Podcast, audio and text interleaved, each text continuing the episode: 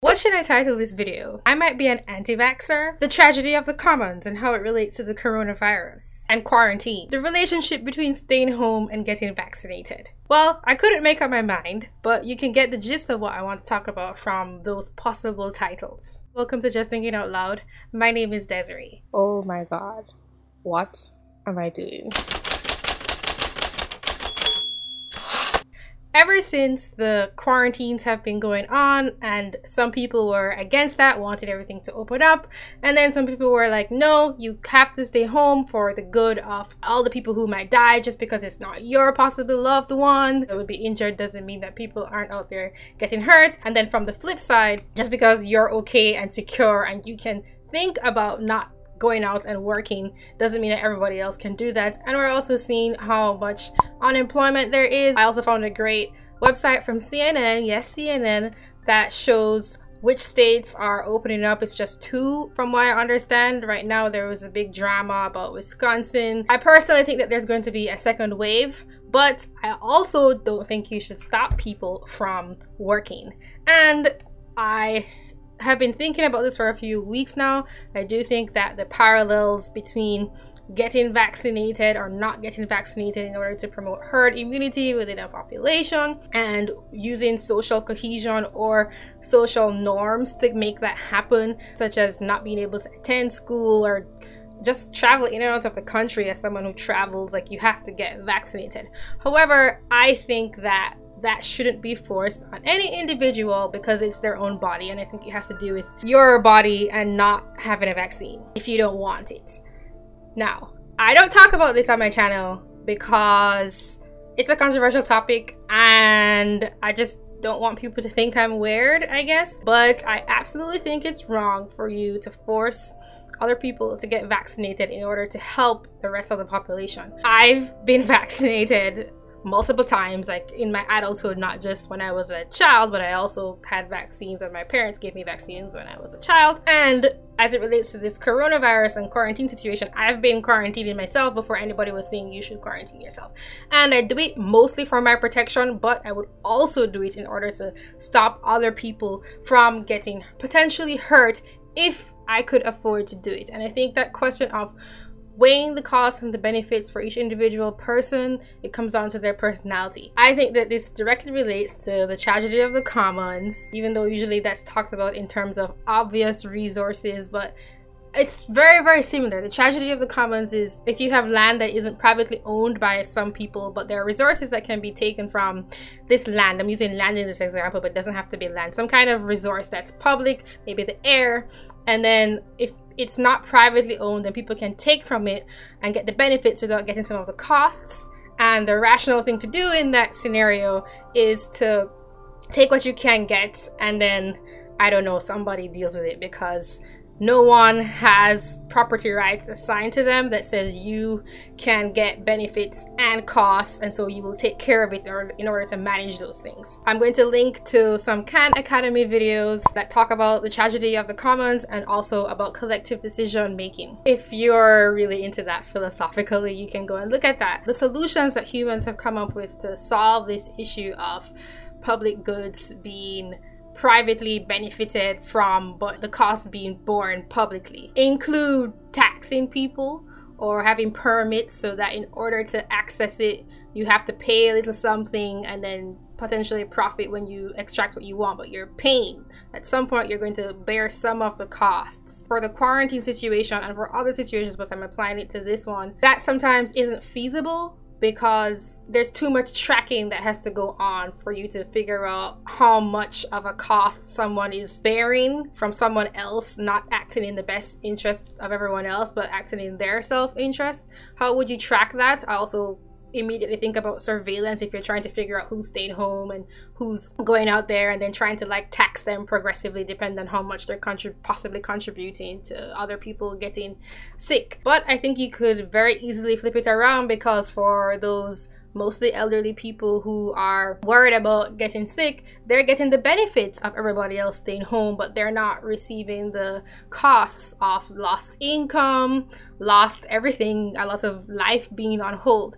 So I don't think the problem can actually be solved. I've been racking my brain thinking about how you could actually either allocate costs and benefits across population but i just don't think it's really feasible or which side is more right but i don't think one side is more right i think the way that people act in these kinds of situations it always comes down to privately getting a benefit either the people who are highly susceptible to getting sick having everybody else stay home, they're getting the benefit. Or if everybody else goes out there and work, then that can harm other people who might not have very strong immune systems.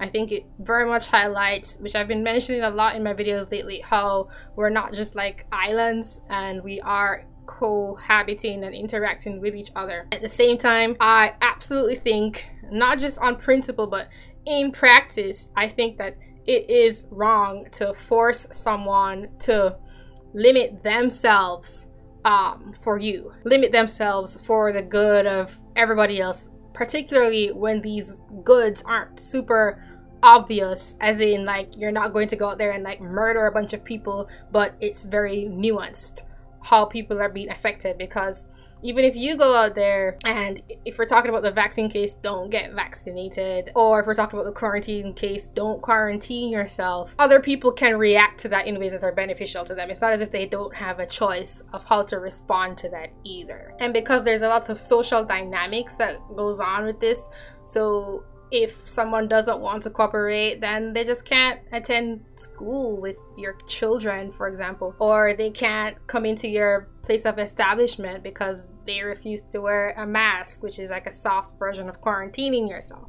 and that kind of brings me to one particular issue that I also couldn't find a solution to, which was even though I don't think that you should force anyone to vaccinate themselves, I I don't, and it's been hard for me to admit that publicly. I mean, I've admitted it to myself a long time ago, but it's something I've avoided talking about. What about children? I don't know how to respond to that because in some cases you could consider it child abuse if you don't vaccinate your child, but you can also consider it child abuse if you do vaccinate your child and like that vaccine that works for everybody else doesn't work for them. I always think yes, it sounds great when you talk about functioning adult, etc.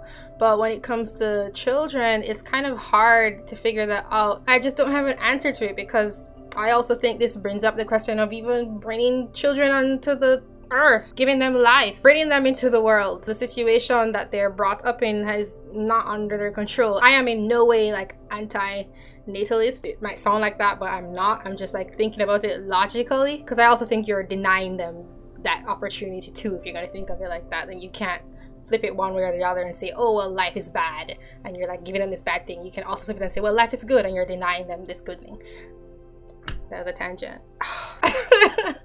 um, the point I'm trying to make is that I have a specific principle regarding freedom and liberty of association. So I would say that I am more on the side of people being able to go out there and begin working again. By the way, I think that there are people who are in both of those groups, but would think that the other group doesn't make any sense. So you'd have someone who wants to go out there and do what they want, get back to work you know, take care of themselves at the expense of other people, but then they'll be weirded out by people who say that they don't want forced vaccines. I personally am against forced vaccines, not necessarily coercion. Like if you want to enter our domain, then you need to do this for the, the good of everybody else. So I do think that some ostracism is okay because that's other people responding to how that individual person is behaving. Ideally, I would like to find a way to figure out how to allocate the costs and the benefits accurately to individuals. And I don't know how you do that.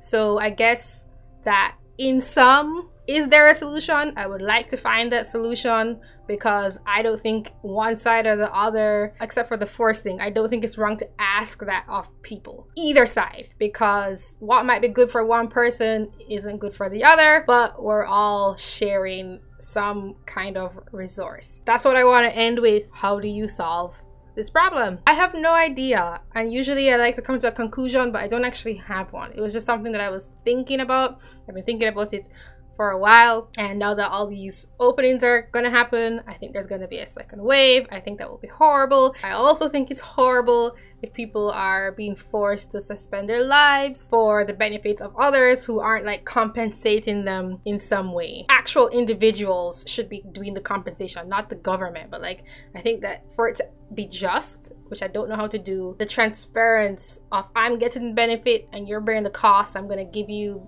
reimburse you for that, it should be like done accurately. And I have no idea how to do that. So that's what I wanted to talk about today. Thank you for watching.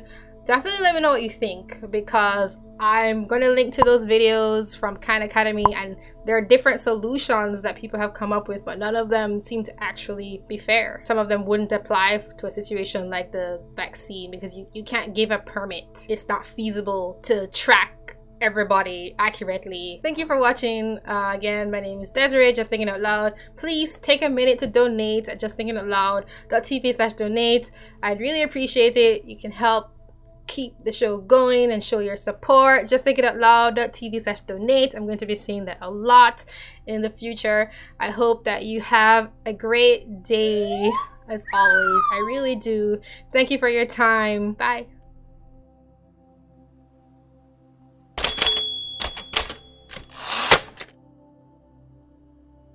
I think there are probably people who intersect in those two sets, but oh god.